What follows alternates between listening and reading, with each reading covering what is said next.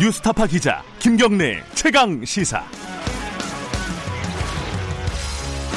네, 김경래 최강 시사 2부 시작하겠습니다. 자, 총선 격전지를 가다 오늘은 PK 부산으로 가보겠습니다. 어, 지난주에 더불어민주당 김영춘 후보 인터뷰를 했죠. 어, 같은 부산 진갑 후보입니다. 미래통합당 서병수 후보 만나보겠습니다. 이 격전지 중에 최대 격전지 중에 하나입니다. 자, 안녕하세요. 안녕하세요. 반갑습니다. 네. 부산 선거 대책위원장이시기도 하잖아요. 네, 그렇습니다.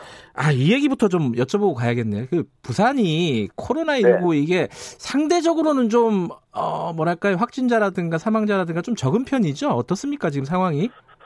네, 비교적 그 부산은 뭐 전국적으로도 그렇습니다만은 네. 방역 대책 잘 마련이 되고 있습니다. 음, 어, 저희 부산에서는 사실 두 분이 이제 사망을 하시고요. 네, 네. 어, 안정적으로 관리가 되고 있다라고 생각을 음. 합니다. 그러나 이런 것들이 이제 저희들이 사스나 메르스 사태를 겪으면서 네, 또 의료진도 잘 훈련이 되어 있고 또 네. 기술도 발전을 했고 네. 또그 과정에서 감염병과 관련된 매뉴얼이 잘 정비되어 있지 않겠습니까? 네. 그래서 발생 초기에 중국으로부터 입국만 제대로 통제했다면 음. 지금과 같은 그런 비극 겪지는 않았을 거라고 생각을 합니다. 음, 그게 이제 부산 시민들이 상당히 네. 화가 나는 점이라고 네. 뭐 생각을 합니다. 그 부분은 좀 논란이 있잖아요. 얼마 전에 뭐 캐나다 총리가 대통령에게 전화를 해서 중국 네. 입국 막지 않은 건 참 잘한 일이다. 뭐 이런 얘기도 했고 이게 논란이 좀 있는 부분인 것 같아요. 이제 예. 정치권에서 네. 이런 그 코로나 대책 문제를 왈가왈부하고 진두지휘하는 것은 절대 바람직하지 않다고 음, 봅니다. 네. 질병관리본부라든가 네. 의사분들이라든가 네. 어, 의료진들이라든가 그런 전문가들에게 에, 이것을 맡겨가지고 네. 어, 처음부터 수습을 하고 또 적절하게 그 어, 검역이라든가 방역이라든가 또는 네. 입국에 관한 어떤 그런 지침 같은 것들도 만들어야 되는데 네. 정치권에서 음. 어 이러니까 이게 처음부터 혼란이 있었다라고 봅니다. 알겠습니다. 이 뭐 코로나 얘기도 할 얘기가 많지만은 오늘은 총선으로 네. 모신 거니까 총선 얘기로 바로 좀 들어가 보겠습니다. 이 부산 지역이 18석이잖아요. 네 그렇습니다. 얼마 전, 그러니까 지난주에 저희들이 더불어민주당 김영춘 후보, 이게 더불어민주당 부산 쪽 선거대책위원장입니다. 어, 네. 열석 목표로 한다 이런 얘기를 하셨어요. 어, 어떻게 네, 생각하십니까? 네. 저도 이야기를 들었습니다만. 네네. 그런데 문제는 말이죠. 예. 그 우리 부산 사람들 참 코로나 때문에 걱정이 많습니다. 네. 음, 여전히 네. 에, 밥 먹었나 이런 것들이 평소에 우리 정겨운 인사거든요. 네, 반문나 그런데도 그러죠. 불구하고 예. 요즘은 이제 마스크 있어요 이런 인사가 돼버렸습니다. 아, 네네. 그래서 백신이나 치료제도 아니고 고작해서 마스크인데 이 마스크 문제 하나 제대로 해결하지 못하는 무등한 문재인 정권이다. 음, 아, 이 코로나 문제로 인해서 네. 문재인 정권의 무능이 드러났다. 네. 이것이 이제 부산의 민심입니다. 음, 그리고 아까 뭐 김영춘 의원은 열사 열석을 뭐 자신한다고 했지만 뭐 목표로 한다 뭐이 정도입니다. 아, 예. 네네 그 예. 그러나 어, 저희 미래통합당이 사실 몇 석의 여석을 얻게 될 것이냐 아직 네. 확신할 수는 없습니다. 네. 다만 저희들은 정치적 격변기마다 네. 대한민국 정치 발전의 균형을 잡아준 어, 어, 것이 부산 시민들이라고 생각을 합니다. 네. 이 부산 시민들의 위대한 어, 그런 감각을 믿고 있습니다. 예. 이 부산 진갑이 어 부산에서 네. 지금 굉장히 전국적인 관심이 모아지고 있는 곳입니다. 왜냐면은 네, 어 두 분이 워낙 그 중진이시기도 하고 네, 어 근데 굉장히 박빙이에요.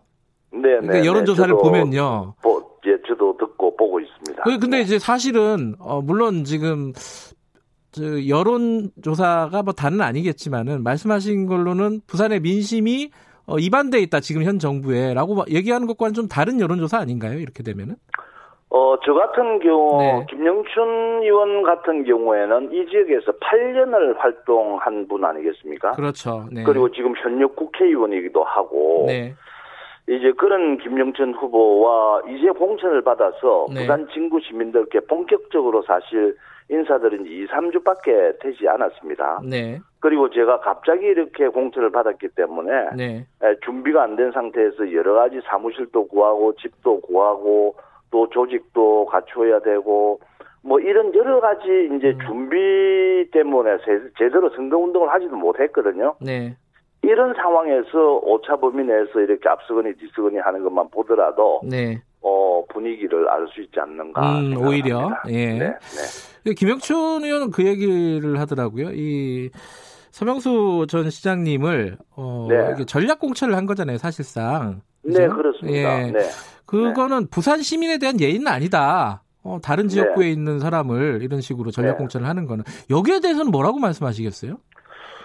그 당에서 저를 두고 중요한 전략적 타산이라고 이미 했었고요. 네, 또 부산진 갑이라고 하는 이 지역이 상징성이 있습니다. 네, 부산의 그 가장 중심적인 지역입니다. 지역적으로도 그렇고 경제나 금융이라든가 아 여러 가지 이제 경제적인 환경의 차원에서도 네, 그렇습니다. 네, 그리고 뭐 김영춘 의원이야 아시다시피 이 586 세대를 대표하는 그런 정치인이기도 하고 네, 또현 그 문재인 정부에서 해양수산부 장관을 했지 않습니까? 네, 그래서 상징적으로도 이 부산진만큼은 반드시 탈환해야 한다. 네, 거기에 적- 가장 적합한 인물이 서병수이기 때문에 네, 공천했다. 네, 아 이런 이제 우리 당의 설명 아니겠습니까? 네. 그러니 뭐 전략 공천이라는 말은 어, 나올 수도 있겠다 아, 예. 생각합니다. 네. 그 서명수 후보님이 김영춘 후보에 비해서 어, 갖고 있는 어떤 장점이랄까요? 경쟁력 뭐라고 얘기하실 수 있겠습니까?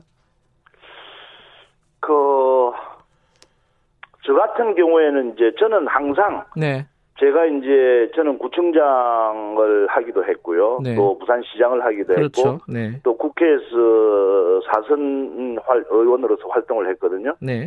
네, 그 모든 기간을 일관적으로 저는 일하는 사람이라고 하는 어, 생각을 떨쳐버리지 않고 했었습니다. 네, 어, 제가 이제 전공도 경제학을 전공을 했고요. 네, 또 기획재정위원장을 또 역임을 했거든요. 네. 수많은 경제적인 그런 어떤 현안들을 다루고 해결하기도 했고요. 네, 또 2008년도 글로벌 위기를 극복하는데도 나름대로 기여를 했었습니다. 네, 거기에 부산시장으로서 이제 큰 그림도 그려내고 만들어낸 그런 경험과 실적도 있습니다. 네, 지금 우리 시민들 경제적으로 굉장히 고통받고 있지 않습니까? 네, 코로나 때문에 막 엎친 데 덮친 격으로 더 힘들긴 하지만은 2019년도 통계를 보면 이미 문재인 정권 3년 동안에 정말 경제를 망가뜨리고 있습니다. 네, 이름으로 인해서 우리 시민들이 굉장히 특히 이제 그 소상공인 서비스업을 하시는 분들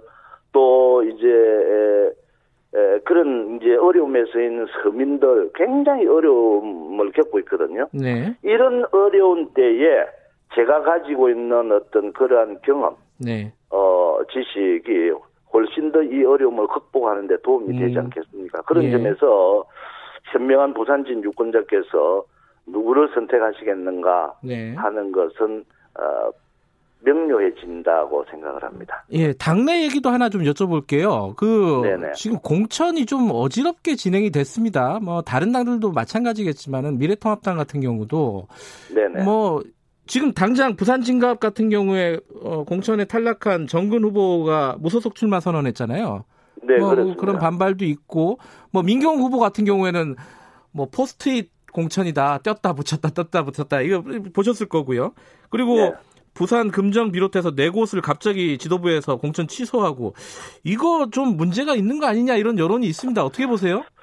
네, 사실 부산진 갑의 이제 정건 후보 같은 경우에는 무소속 출마를 이제 강행하겠다라고 예. 이렇게 말씀을 하시고 있습니다만은 그러나 정건 후보 같은 경우에는 그 2년 전에 제가 오고돈 시장하고 시장 선거에서 맞붙었을 때 네. 오고돈 캠프에서 그 공동선거대책위원장을 했었거든요. 음. 어, 그리고 또 민주당 쪽에 많은 우리 지역 주민들은 민주당 쪽 그 부산진 을에서 네. 공천을 받기 위해서 상당한 공을 들이고 노력을 했다. 네. 이런 소문들도 많이 있습니다. 네.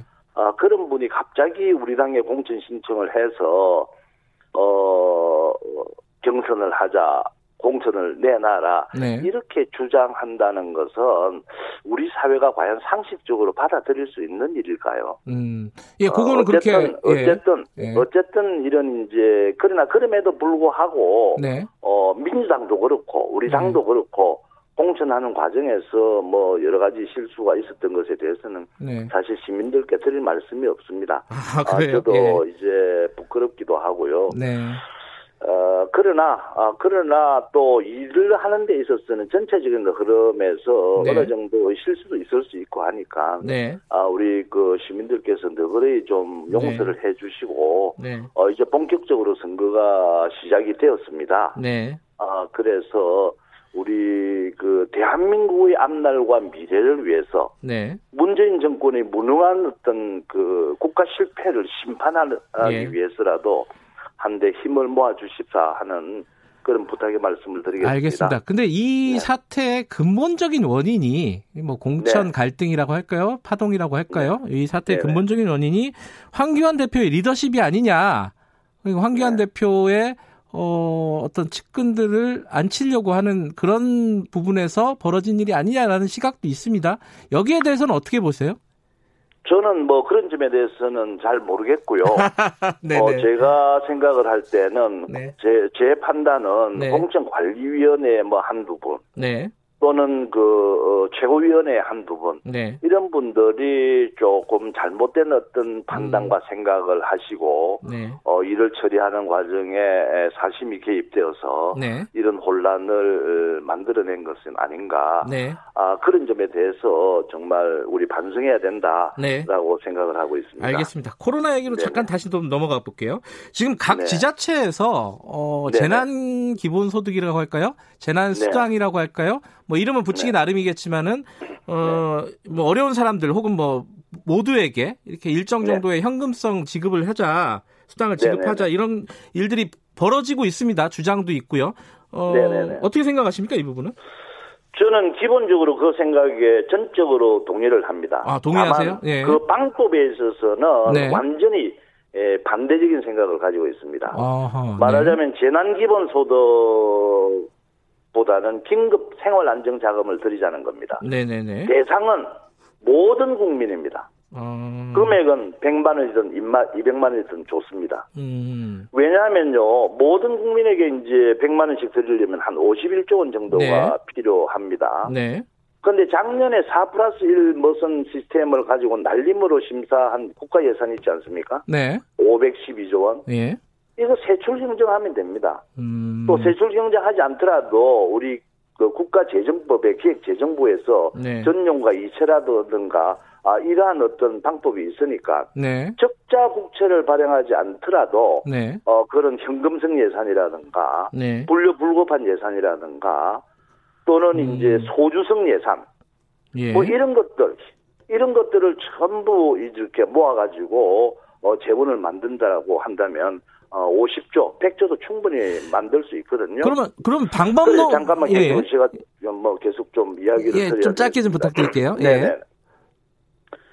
이 정부가 사실 지원이라든가 급여라든가 봉제라든가 서비스 등등의 이름을 붙여서 현찰이라든가 바우처로 주는 현금 지원 예산만 하더라도 네. 64조 원입니다. 네. 그리고 제가 모든 국민에게 드리고자 자고 이렇게 하는 것은 지금 이제 국- 국가에서 하는 것은 신청받고 평가하고 제공하겠다는 네. 거 아닙니까? 이러면 언제 줄지 모릅니다. 내년에 음. 줄지 모릅니다. 네. 골든 타임이 중요한 거 아니, 아니 겠습니까? 예. 지금 당장 급하고 지금 당장 필요한데 네. 그런 거 하고 있을 시간이 없습니다. 음, 알겠습니다. 어, 현실적으로 문재인 정부는 이제 비상경제라고 해서 소상공인에게 에, 준다는 금리 1.5% 코로나 대출 있지 않습니까? 네. 이것도 정작 내년에나 대출 받을 수 있습니다. 예. 그래서 기준을 정하지 않고 전 국민에게 1급 지급한 후에 좀 경제적으로 여유가 있거나 꼭 이것이 필요 없는 사람 모든 많은 국민들이 있지 않겠습니까? 네. 자발적인 반납을 부탁하고 그런 운동을 일으켜서 국고로 환수하는 그런 운동. 이것이 알겠습니다. 현실일 뿐더러 효율적이라고 저는 생각을 근데 합니다. 그러면은 김경수 경남지사의 얘기와 이게 방법론은 좀 다르지만은 그 일맥상통하는 부분이 있네요. 아니요. 완전히 현격하게 차이가 나는 거죠. 아 그래요? 아 100만 저분들은 원. 예. 자꾸 국가의 빚을 늘리는 겁니다. 아, 그, 그, 채권을 발행을 한다든가 예, 해서 예, 예. 저는 기본 틀어진 어떤 그 예산의 범위 한도 내에서 네. 얼마든지 이것을 할 수 있다는 그것이 완전히 틀리는 점입니다. 알겠습니다. 그, 네네. 그러면 지금 골든 타임이라고 네. 하셨잖아요. 네네네. 시, 시간이 급하다라는 말씀이신데, 네네네. 그럼 지금 대구에서 그런 비슷한 논쟁이 벌어지고 있습니다. 권영진 아니, 시장이. 대구에서 이미 예. 이런 식으로 예. 경쟁이라든가 네. 어, 적절하게 예산을 짜가지고 현금 지급을 하고 있는 거 아니겠습니까? 예. 아니, 근데 대구에서. 뭐 아주 뭐 예. 현명한 대처라고 생각을 합니다. 아니, 대구에서 이제 그런 어, 정부가 지원한 그 예산을 어, 지금 선거 이후에 지급하겠다 이래가지고 지금 시의회하고 굉장히 갈등을 빚고 있잖아요. 이런 모습은 어떻게 생각하세요? 제가 알고 있는 거하고 다른데요. 대구에서는 지금 어 원래 짜놓던 어떤 예산에서 현금 예산, 현금성 예산이라든가 이런 것들을 네. 전부 모아가지고 직접적으로 바로 어 집행을 하고 시행을 어 할 계획으로 있다는 걸로 알고 있습니다. 알겠습니다. 어, 네네. 마지막으로 지역 현안 얘기 하나는 여쭤봐야 될 것 같아요. 어, 네, 신공항 얘기? 예. 네네네. 원래 부산시장 계실 때 가덕도 네네네. 신공항 유치 실패하면은 뭐 시장직 사퇴하겠다 이런 말씀도 하셨었잖아요. 네 그런 이야기를 하- 했었죠 분명히. 지금은 어떻게 해야 된다고 보십니까 이거? 그런데 그때 당시에는 예. 이제 김해 신공항 확장이라고 하는 안이 없었습니다. 네. 그때는 오로지 밀양이냐 네. 가덕도냐 예. 아, 이런 것을 가지고 이제 겨루고 있었고요. 예. 어, 정부가 이제 뜻하지 아니하게 김해 확 김해 신공항이라고 하는 그런 이제 발표가 있었고 그것 때문에 사실 고민을 많이 했었습니다. 네. 이것을 받아들여야 말아, 네. 말아야 되느냐. 그러나 일주일 고민하다가 이제 김해 신공항을 전향적으로 수용을 하겠다고 발표했습니다. 네. 왜냐? 우리 부산에 득되는 것이 뭐냐? 네. 이것이 중요한 거 아니겠습니까? 네. 2002년도부터 15년 질질 끌다가 간신히 합의를 했습니다. 네. 가덕도는 아니라도 밀양까지 넘어갔다는 것을 부산으로 다시 끌고 왔으니 이제 그 불씨를 살리자. 네. 김해 신공항이라도 영남권 관문공항으로 잘 만들어 보자. 네. 이런 마음 때문입니다. 그래서 그런데 지금 보십시오. 지금 상황이 어떻습니까?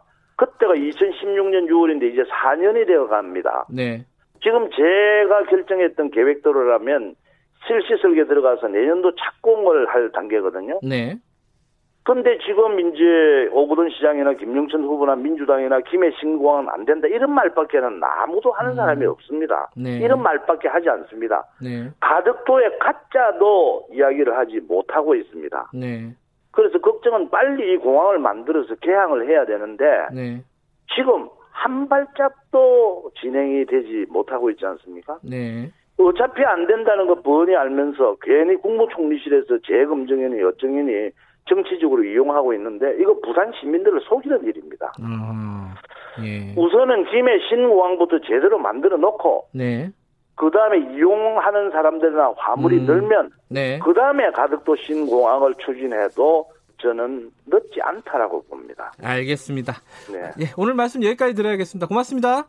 네 감사합니다. 네, 4.15 총선 최대 격전지 부산 진갑 후보 미래통합당 서병수 전 부산시장이었습니다.